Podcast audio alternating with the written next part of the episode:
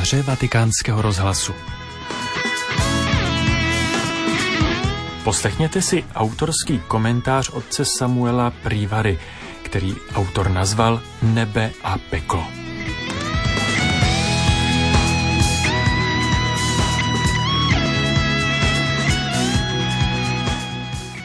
Vážení posluchači Vatikánskeho rozhlasu, vítejte u dnešního pořadu.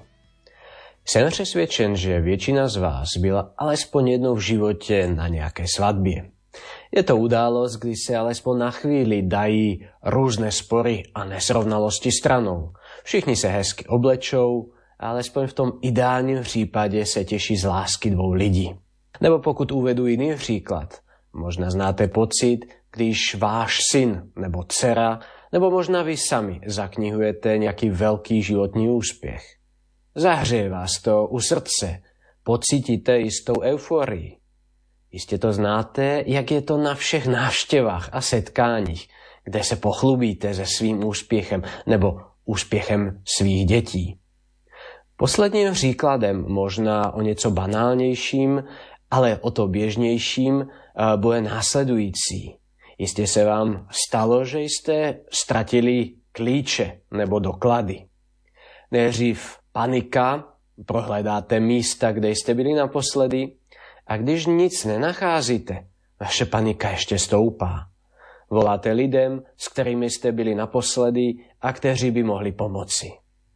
Před očima se vám přehrávají všechny ty fronty, co budete muset vystát. Kolik to asi bude stát? Všechen ten potřebný čas, námaha, peníze. A najednou, když je objevíte, spadne vám obrovský kámen ze srdce. Temná oblaka se najednou rozptýlí a ve vaší duši zazáří světlo. Obvoláte všechny lidi, kteří vám pomáhali a zrušíte s ohromnou radostí planý poplach. Všechny tyto příběhy mají něco společné. Ohromnou radost, kterou si nenecháváme pro sebe, ale sdílíme. Přesně toto je poselství třech příběhů 15. kapitoly Lukášova Evangelia. Slyšíme nejdřív o ztracené ovci, kterou se vydá hledat pastýř, přičem zanechá 99 ovec o samotě. Posléze jedna žena ztratí minci a zoufale ich hledá s kamarádkami. A nakonec je to veleznámý příběh milosrdného otce. Všechny tři příběhy jsou uvedeny sporem Ježíše s farizeji, když se vzájemně vřou o to, proč se Ježíš stýká s hříšníky. Tyto příběhy jsou jeho odpovědí, odpovědí Ježíše na jejich otázku. Pro mě osobně je příběh milosrdného otce nejlepší metaforou pro nebe a peklo v celé Bibli. Nejlepší popis boží otevřené náruče. Rád bych vám přiblížil několik zajímavostí z tehdejší kultury, které nám pomohou lépe vhlédnout do této metafory. Situace popsaná v příběhu dobře odpovídá zvyklostem Blízkého východu prvních století. Bylo zvykem, že prvorozený syn zdědí všechna pole, aby se nerozmělňoval tento typ majetku. Ovšem toto nebylo nic neobvyklého, ještě relativně nedávno i v Evropě. Mladší synové dostali nějakou část movitého majetku a museli zkoušet štěstí jednoduše někde jinde. Tedy pokud nezůstali pracovat ve službě u nejstaršího bratra. Mladší syn našeho příběhu se tedy vyžádá od otce svůj podíl a vydává se do dalekého světa. Rozmařilým způsobem života o všechno přijde a jelikož nemá nic, začne sloužit. Pase vepře. To nám dává jisté poznání, že se muselo jednat o nežidovskou komunitu a mladší syn si musel zajít na tehdejší poměry opravdu daleko.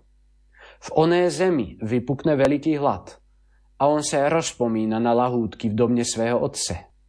Polituje svého činu a chystá se na návrat. Velmi dobře rozumí, že svůj privilegovaný status syna už navždy stratil. Avšak doufá, že se bude moci zaměstnat alespoň jako jeden z dělníků. Když se přeneseme v čase a v prostoru k otci, nalezneme ho, jak vychází před svůj dům a vyhlíží ho z dálky. V našich poměrech, kdy i otcové vyjádřují své city, neschledávame asi na popisu otcova chování nic divného. Avšak pro literaturu prvního století se jednalo o veľmi zvláštní věc. Otec veřejně vyjádřuje své city. A nejen to. Když zahledne svého syna, věc neslýchaná na tu dobu. Otec běží naproti synovi a syn se nadechuje, že mu už už povypráví celou tu dlouhou omluvu, kterou se jistě z paměti učil celou cestu. Po dvou větách ho však otec zastavuje, nedá mu domluvit, hodí se mu kolem krku a okamžitě chce svou radost komunikovat ostatním. Nakáže služebníkům, aby připravili hostinu. V Biblii je svatba, hostina nebo večeře symbolem pro nebe. Není divu, v té době byl hlad běžnou věcí a hladomory pravidelne ničili veľkou časť populace. Mnoho obyčejných lidí mělo veľmi živou skúsenosť s tím, co znamená mít hlad. Proto byla pro ne představa neomezeného množství vybraného jídla a pití veľmi lákavou představou nebe. Myslím, že tá představa byla všem lidem veľmi zrozumiteľná a lákavá. Bůh Otec tedy nepouští do nebe dokonalé, neváží na váhach zásluhy. Každému obrácenému hříšníkovi říká z radosti pojď a zve ho na obrovskou hostinu. Vstupenkou není dokonalost, bezhříšnost, absolutní dodržování zákona. Syn splnil jedinou potřebnou podmínku.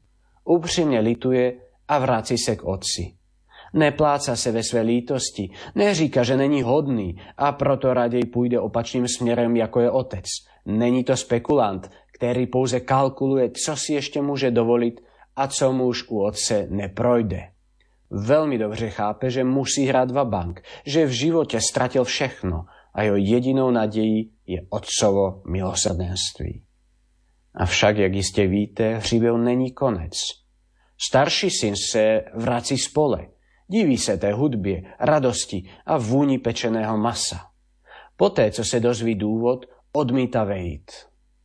Otec těchto dvou synů z pohledu židovské kultury dělá opět něco neslíchaného. Vychází ven a prosí ho. V židovské, řecké i římské kultuře měl přitom otec nad svým synem absolutní právo. Římané to vypracovali do takzvané patria potestas, kdy synové byli legálně otcovým majetkem. Starší syn tedy z tohoto hlediska neměl právo nevyplnit vůli svého otce té době bylo nemyslitelné, aby odmítl takto explicitně to, o čo otec žáda. Místo toho, aby otec nechal přivést násilím, vychází za ním ven. Je to veľmi hezký symbol Boha. Boha, ktorý vychází, aby nás hledal, aby nás přesviečoval, podnecoval k návratu, k tomu, abychom vešli na jeho hostinu. Tento jeho syn vydáva pozoruhodné prohlášenie. Nikdy jsem se proti tobě neprohřešil. Vždy plním to, co jsi mi přikázal. Všechno dělám tak, jak chceš. A odmítá vejít do radosti svého otce na hostinu do nebe, protože nechce být na jednom místě s tím, kdo si to nezaslouží. Dokonalý obraz pekla. Ne trest za hříchy, ne odsouzení, jsme propadli na nějakém počítadle zásluh. Tam by tento starší si nechceloval. On však nedokázal pochopiť, jak by mohol jít na hostinu s tým svým hříšným bratrem. Je plný nenávisti, závisti a resentimentu. Skúste si představit, že to nejhorší pro něho muselo být to, že zůstal sám, sám venku za zavřenými dveřmi, ve tmě. Přes okno se možná díval dovnitř, kde se lidé radují. Všechny tři hříběhy jsou o sdílené radosti z toho, když se nalezne to, co bylo ztraceno. Když se ztracený človíček vrátí ke svému otci.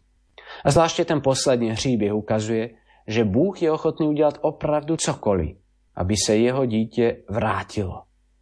Pro hříšníky i dokonale vychází ven, hledá je, zve a těší se z jejich přítomnosti. S velkým smutkem a těžkým srdcem respektuje ty, kteří se rozhodli nevejít do jeho společnosti Nevešli ne proto, že by je vrátný nepustil, nýbrž proto, že se oni sami rozhodli odmítnout nabídku svého otce. Všem nám v živote hřeji, abychom si pamatovali, že ať už uděláme cokoliv, ať už náš pád bude jakkoliv hluboký nebo velký, Bůh nepřestává vyhlížet náš návrat. Pamatujme však také na to, že On respektuje naše rozhodnutí, pokud mu řekneme naše ne na jeho pozvání. Přeji hezký den a těším se zase někdy příště.